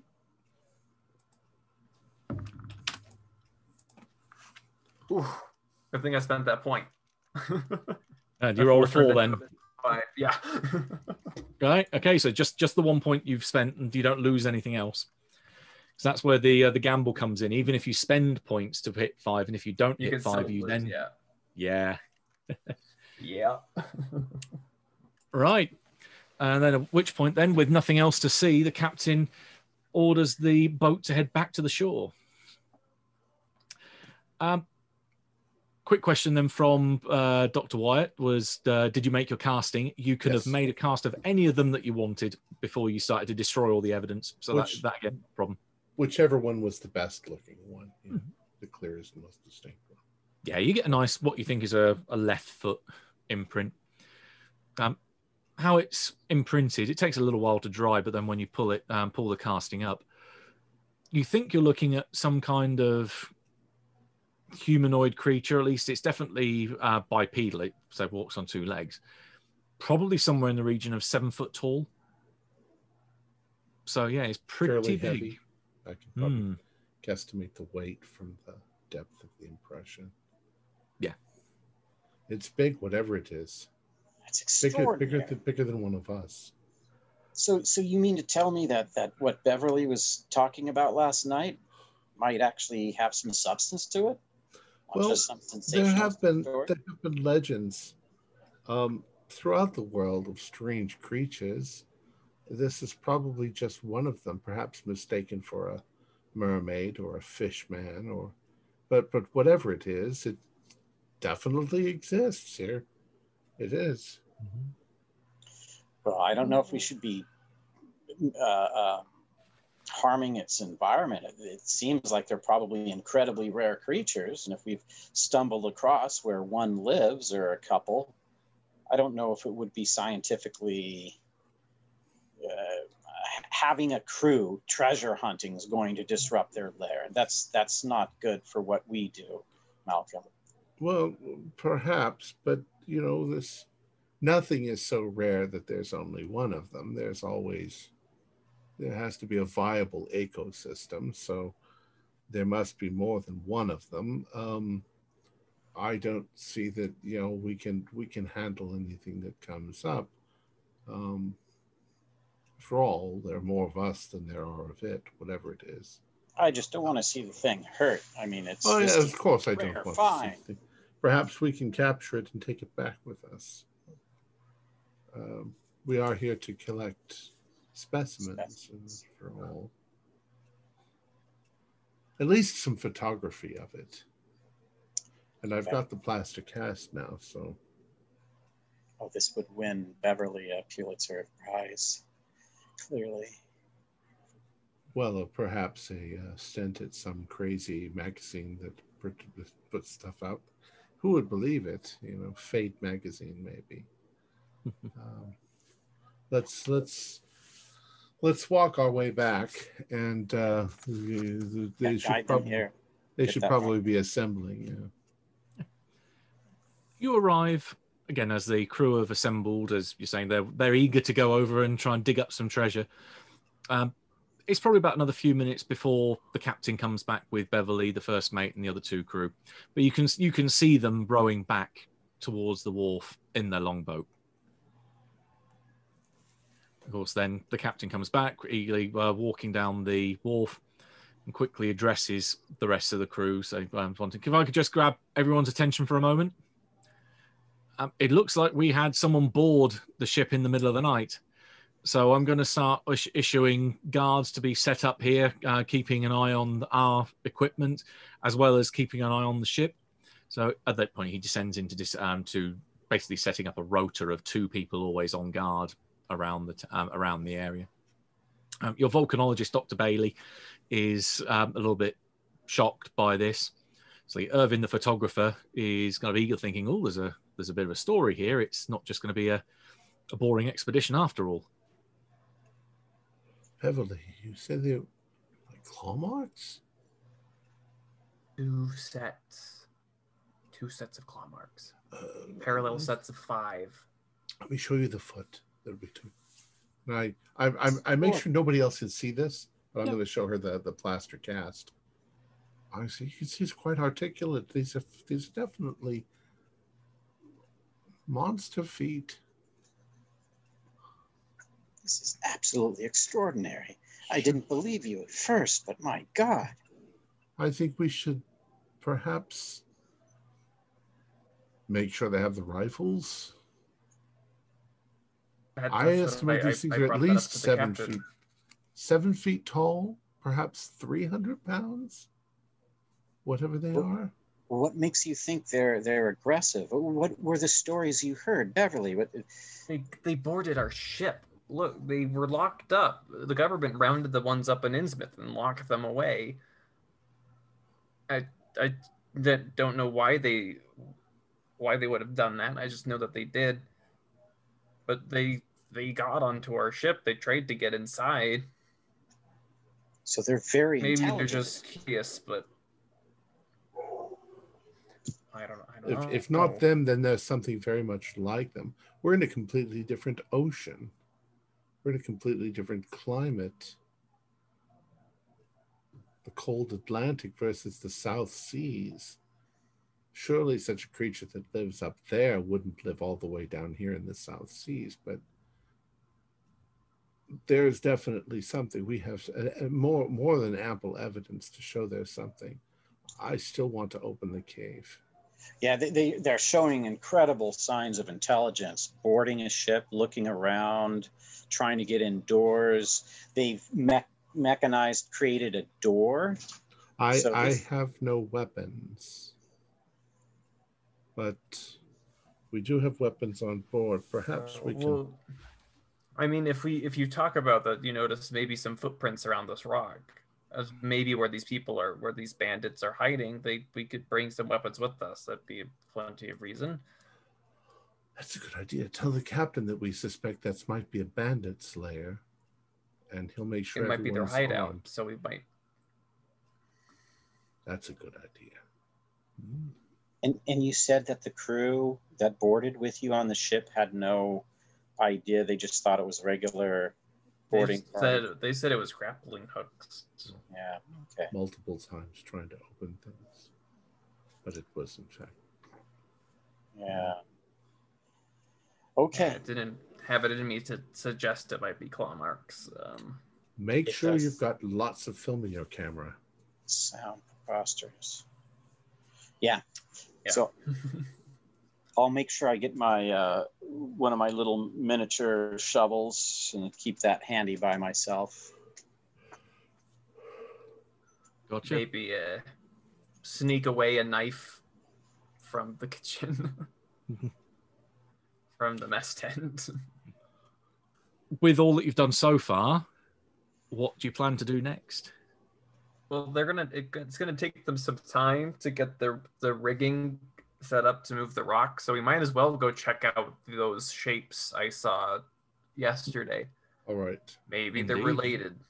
Yeah. Okay. Maybe Oh, they're someone want to give someone want to give me a d6 roll. I'll do it. Three. Okay. Well, that's that's good for you then because that's a zero on your uh, supplies that are used for the day. Because now that you're on firm land, basically the modifiers act in your favor, so it's minus three. So zero. You haven't actually lost anything beyond what you'd normally expect to for today. And does someone else want to give me another D- d6? All right, here I'll do one finally. Look at this. A three as well. Okay, not too bad. So plus six. That means that it'll be. Uh, they reckon the crew once you take them over to the rock and show them this is the boulder we need to move. A couple of the guys there think, well, we're going to need to kind of get some wood from maybe cannibalizing a few of the buildings back there. Get some rope set together. Then so they proceed to describe this lovely little framework that they're going to build. They think it's going to take about nine hours to get the whole thing set. So Okay. it will be ready by the end of the day, but moving it in the dark, probably not such a good idea. But it will be ready for you effectively for use tomorrow then. All right.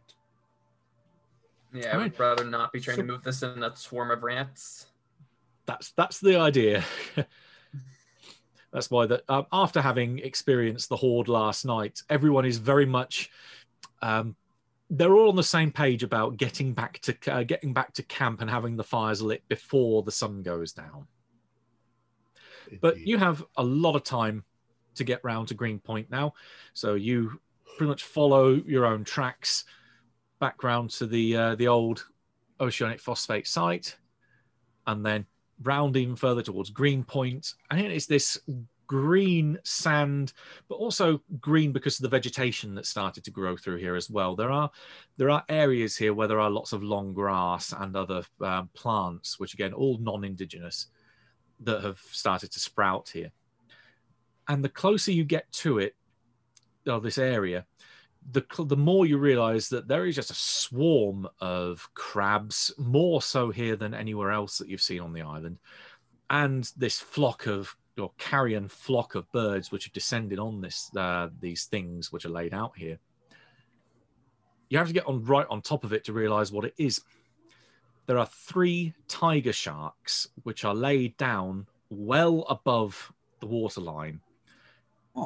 T- um, head pointing towards the ocean, so their tail pointing towards the lagoon, and all of them just laid out on the sand, rigid, all in a row, three in a row. Um, most of them, um, well, the halves and the sides, have been eaten away by the horde of crabs and birds over two days now. But yeah, they've been well, at least two days that you're aware of, um, po- poking away at these things.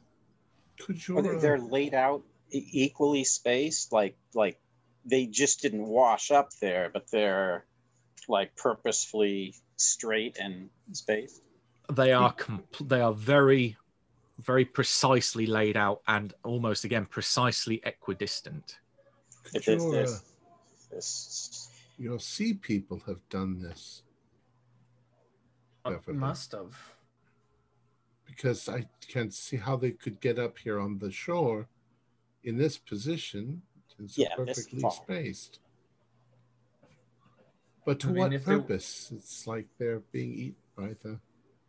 Right, they're just being eaten by the crabs and the birds. un- unless they are bothering them in the sea and they kill them and just store them here to I, I think they're very common in this area, so uh, I think that would be like you know killing the rats. It'd be nearly impossible. some sort of sacrifice then i mean if they Ritual. have yeah do, do these things have a culture are they more Well, I s- animal or are they no, more I, I- I said they used to live. There was a group of them. They used to live in a town. They used to live in an American town. oh so they so it wasn't an infestation of, of but it was actual like like people almost Yeah.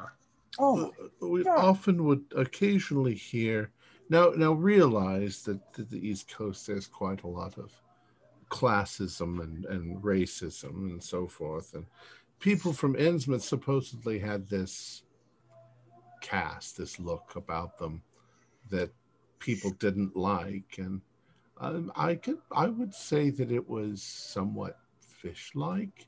Their eyes were a little too bulgy. Their, their heads would go bald quickly, and you never it- saw any of them older than uh, twenty or thirty years old. It's it's beyond that. The ones they had in the camp were Really? it's like like f- frogs comes to mind, Oh, fish comes to mind, Yeah. webbed hands, webbed feet, scaly. I, I mean, I've. And you saw these with your own wanted- I've been trying. I saw them with my own eyes. I've been trying to find evidence of their existence ever since. And I, just, it's like some kind of nightmare. Now that we're here, it's it's here. I hoped. I've been hoping this entire time. The weeks leading up to this, I was asking around in Mexico and every port, trying to see rumors of these things. I was hoping they would be here. And now that they are, I'm. T- I So if they're capable of living amongst people and somewhat passing, at least in t- uh, times for human, then they definitely have some sort of culture. right, right. This could be some sort of religious ritual. yeah, exactly. But when, when the government gathered them up, was it more or less for like, this is a bizarre thing to be scientifically studied, or was it more of like, my God, they're really dangerous the general population didn't like the people from Innsmouth. So we always thought that it was just one of those racial things. It was round them all Well, up and they- get rid of them. They they they said it was for a liquor uh, a prohibition liquor bust at the time. Hmm. That was their that was their excuse, but the the na- it was the navy. I mean, if they're in the navy camps, is the military involved? Yeah, if it was. Yeah, okay. Yeah. but- And and and is it they've tried to break into our onto our ship? yeah, this doesn't sound that safe to be here. These things are seven feet tall, you say, and they could they could be three hundred pounds. Easily And from the depth. If they're of the smart and and and as you were claiming, then then if they take a, a, a disliking to us, this could be dangerous. Like, Well, let's let's hope that we're more advanced than they are, and that we can defend ourselves. But perhaps we can reason with them, and ex- you know, surely they're not completely unreasonable. When you when we humans first landed on Polynesian islands, everybody was afraid of one another, but yeah, they were able to discuss, you know, eventually figure things out, sign language and whatever, what you're trying to convey. Who knows? This could be a great discovery for you, Beverly. Yes, yes, it it, it, it could be. I just my nerves. I just really bad nerves since last night. do, do you have any film to maybe take a picture of this or? Yes, I mean this goes back to believability. I mean, We'll take the pictures anyway because we Zero. have, without the pictures, it's just words. And a cast. yeah, I'll, I'll, I'll cast. snap a picture of the sharks. Okay, you take a you take a picture or two. Um, there's a flash of a bulb, or at least getting close enough to them. You will disturb the um, the flock of birds which are covering them, exposing a bit more of the bodies. So, if people want to use any of their skills at this point to gain uh, to gain more information, that's Uh, would evidence collection work? Oh yes. Mm, How many points do you want to I'll spend? I'll spend two points of evidence collection. Okay. The three carcasses that have been laid out here were carried from the ocean. Um, now that especially you can see as the crabs start to move away as you get closer, you can see six different sets of footprints webbed, the same as what was down by the rock, that have carried these up to Uh, what's the word I'm looking for? Up to beyond the waterline. So two of them per shark. And at that point, there's something that it kind of feeds into a clue from biology. So does anyone want to use that? Yeah, I'll use my biology. Um, especially as all the birds start moving away, there's one thing that doesn't make sense. There's no blood. The wounds have no blood coming out of them whatsoever. It's as if they are uh, they're hacking into completely exsanguinated meat. Or could have they been uh, killed out at sea, bled out there, and then brought? They could have done, but there's evidence to suggest that that's not the case. That they were cut here, because feeding it. Uh, this bounces back to the evidence collection side now. Beverly sees that one of them is slightly rolled onto its side and can see four or five rather distinct claw marks having gutted the shark from nearly from its uh, equivalent of a, the chin, so underneath the uh, the mouth line, right the way down to just below the tail, and internal organs organs have started to spill out of the wounds. Mm. They were cut open here. There is not a drop of blood anywhere in the sand. This is It it seems impossible. how. Hmm. How did they manage this? Unless they were captured, brought on shore, and may perhaps hung up and drained of their blood, and then Yeah. just discarded onto the sand. Yeah. There still should be blood. about- The nearest palm trees are quite away away Yeah. from Green Point. There's nowhere to hang them up. Um, this will prompt another stability test. on all of us. check out Those Yep. trees. See what's closest to here. Ooh, Oh, I only so got a much two on that one. I'm spending another point. Okay. stability, stability. Oh yeah, heck. I'll, I'll spend. Uh, I'll spend a couple. Oh, that was one point, not enough this time. Ooh, I still nice. fail. Okay. Eight. I need to keep a track of how much people are losing and spending. So Morgan spent one point. Yep. Uh, did anyone else spend any points? I spent two, Okay. two, two stability, and we got a modified eight. Okay. So Marshall doesn't lose any more beyond the ones that you spent. But then it sounds like Dr. Wyatt and Beverly both failed. Correct. That's three points from each of you then, apart uh, from apart from Dr. Marshall. So we reduce that from our stability. That's right. Okay. So yeah, this And is I- definitely unnerving, especially for um, Beverly, because this looks exactly again like the same um, groups of five that you've seen carved on uh, or hacked out of On the. ship. Dr. Marshall had a question. And, and I minus just the stu- two stability, correct? Yeah, just just the two that you spent because you got more than five on your roll. Oh, thanks. Can I spend another point of biology to Mm-hmm. try and figure out how all of the blood could have been drained out of this animal and that it must have been drained before they were cut open? Um, yeah, if you want to spend a point, that will confirm that again. It's it's definitely that they were cut up here. They bled out here. Um, the way that they've been cut is in such a way that even just laying them down on the sand, they would pretty much naturally exsanguinate the corpse. It would have taken a bit of time to do so, probably over the course of an, um, over the course of a night or so. But that's where your evidence starts to break down is that there's not a single drop of blood anywhere on the sand, but you know you are certain that they were cut open here. So there was a container, maybe they they, they had some sort of sheet or, or, or tub or whatever. The, sh- the shark was put on that. They bled it out. It, it Collected the still, it, blood. it wouldn't have completely bled out. They, they once they discarded, there would have been residue of blood on the on the animal. There would have been residue of blood in the sand. I don't understand this at all. It's almost as if something sponged up the blood or cleaned up the blood or Yeah. or licked up the blood.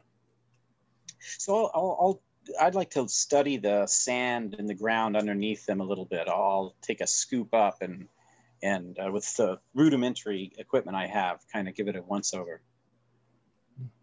Okay. Debating. Okay, give me a. I'm going to say this is going to be kind of a handling equipment so you don't injure yourself in the process role, which I really wish there was a skill that was exactly that specific. Um, give me a scuffling, your choice of scuffling or weapons. Ooh, scuffling or weapons. Okay, where is this under general? Yes. Scuffling. Oh, scuffling. I have nothing in scuffling and nothing in weapons. Oh, that's just What sorry. what is scuffling? Hand to hand. Yeah, yeah. Oh, fists. okay, okay. Do I Like roll fight anyway? roll. Just Yep. Just Uh, you can Right. roll. It just means the target number is going to be higher because you don't have the skill. I have nothing in either of them, so I'm going to add all of that to this Okay. roll. I've got a five. Okay, that Roll the makes the math, that makes the maths easier then.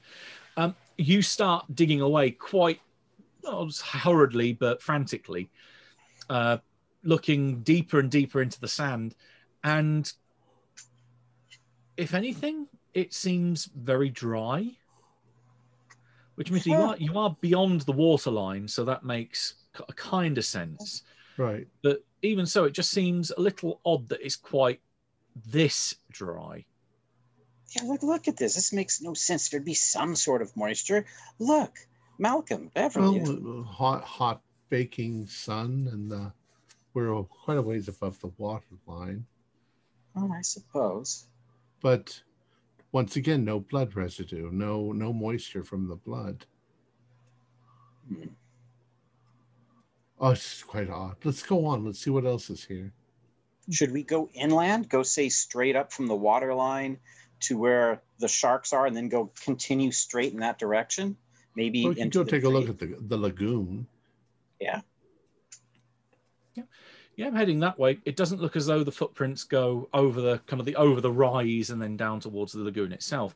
Um, they stop a fair way away from that. They they carry the sharks up and then they turn around and they go back out to the um, Yeah. go back out to the water line.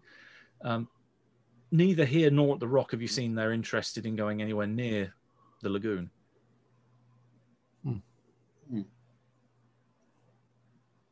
Well, Do- let's. I mean, we haven't taken a good look at the lagoon anyway. Mhm.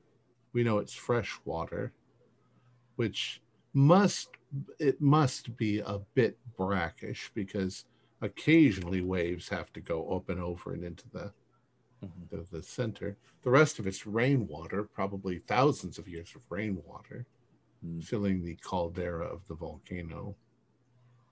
But uh, Yeah. Yeah, I mean, looking at this, um, it's very green. Uh, there are occasional spot. There are occasional potch, uh, what's the word called? Splotches or blotches, where you can evidently see. Oh, that's where it must go down to the really deep depths down there, Right. and it, it is big. It's like I said, a mile and a half across at points, and then say 2.6 miles long. It's a big old body of water that even because it's not that high off the waterline uh, compared to the rest of the ocean, there's still waves that go across it, but it's just the wind that's uh, gently rippling it across. It's not like a mirrored surface where it doesn't move. So there is movement in there. Um, there's plenty of, say, uh, weeds that are growing in there, any um, kind of giving it green animal.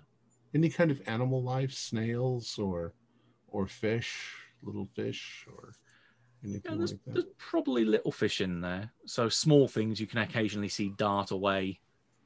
They kind of they hover so so motionless for a uh, for such a long period, and then they just flicker away Yeah. off into the distance. But yeah, it's populated, but nothing nothing particularly big. I mean, it's an it's an enclosed ecosystem. You imagine it's not going to have particularly big predators in there.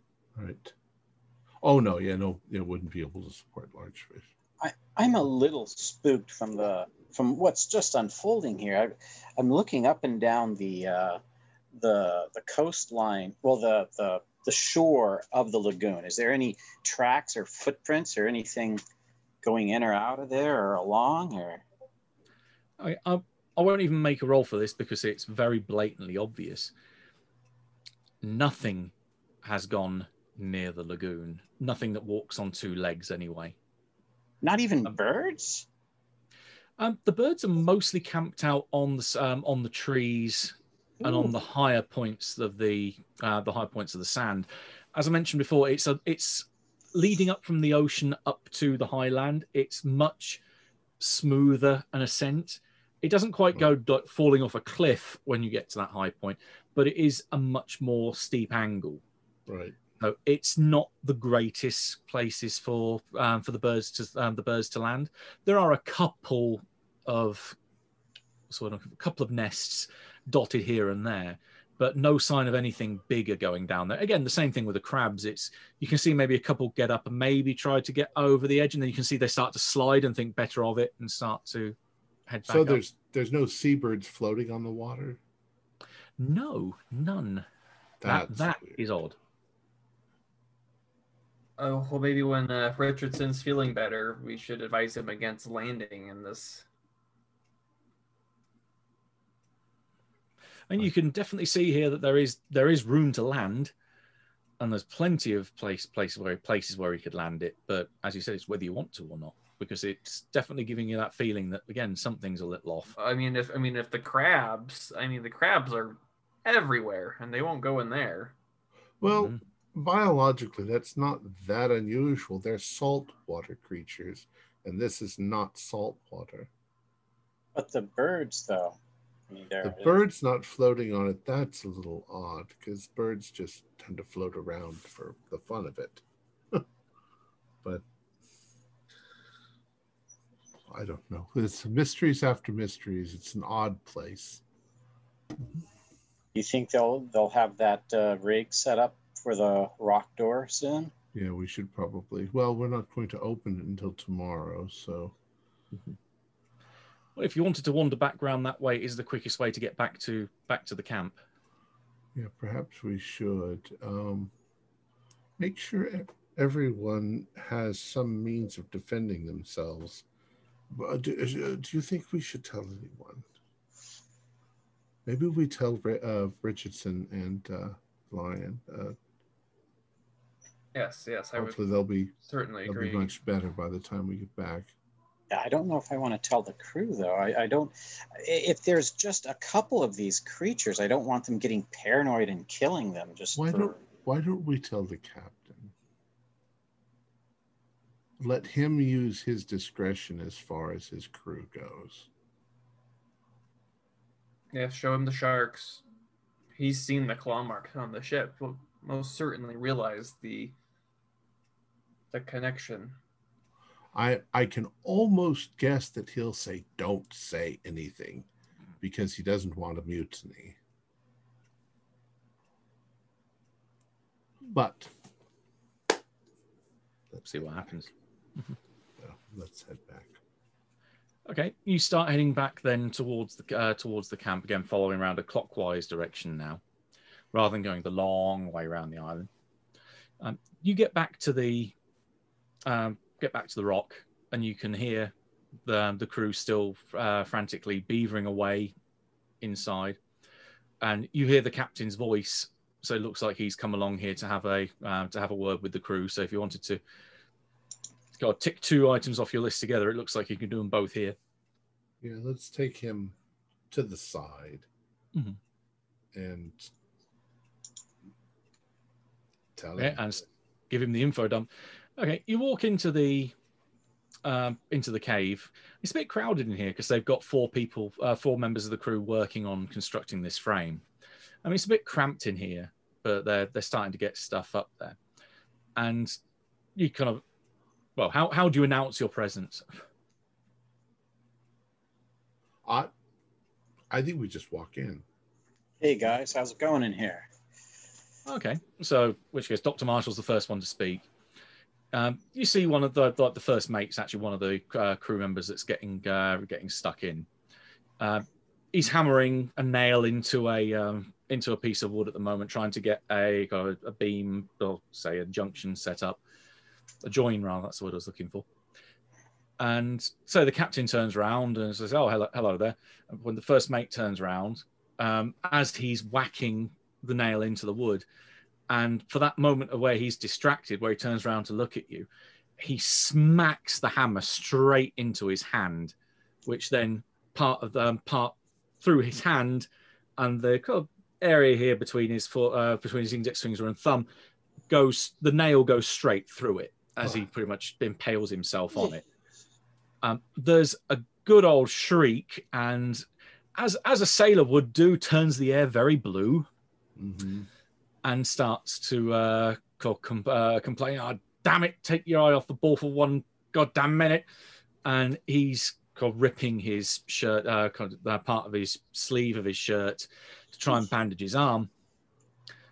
But the thing that catches your eyes, and where we will leave it for tonight, is with this image of you looking down at the ground, at where there's these few drops of blood that have fallen onto the soil, or fallen onto the sand, and the sand sucking it down until there is nothing left, as if there was not a single drop of blood ever there. And we will pick it up next time. Our players included Stuart Lively, Morgan Llewellyn, and myself, with Matthew Sanderson as the keeper of the secrets. We have a Discord server where you can chat with our other members, you can set up private games, and you can learn the fighter art of gameplay and game mastering. There's a link below. We currently are producing up to four shows a week with music and sound effects added in post production in order to create a richer listener experience. We provide audio only versions of our shows, free for you to download from Podbean or iTunes. The costs involved with the show are provided almost entirely by our patrons. Without them, we wouldn't be able to do what we do. If you'd like to help support our show, please visit our Patreon account. Just a dollar to a month helps us a lot. You can find a link in the description below. Like, share, and subscribe to our channel, and punch the bell icon for updates on our latest shows. And leave us some comments. We enjoy reading them and answer any questions you might have. This is Tom Rayleigh, together with all the members of our gaming club, inviting you to journey with us once again into the darkness for another adventure into the universe of H.P. Lovecraft and the Call of Cthulhu role playing game. Until next time, good luck and good gaming.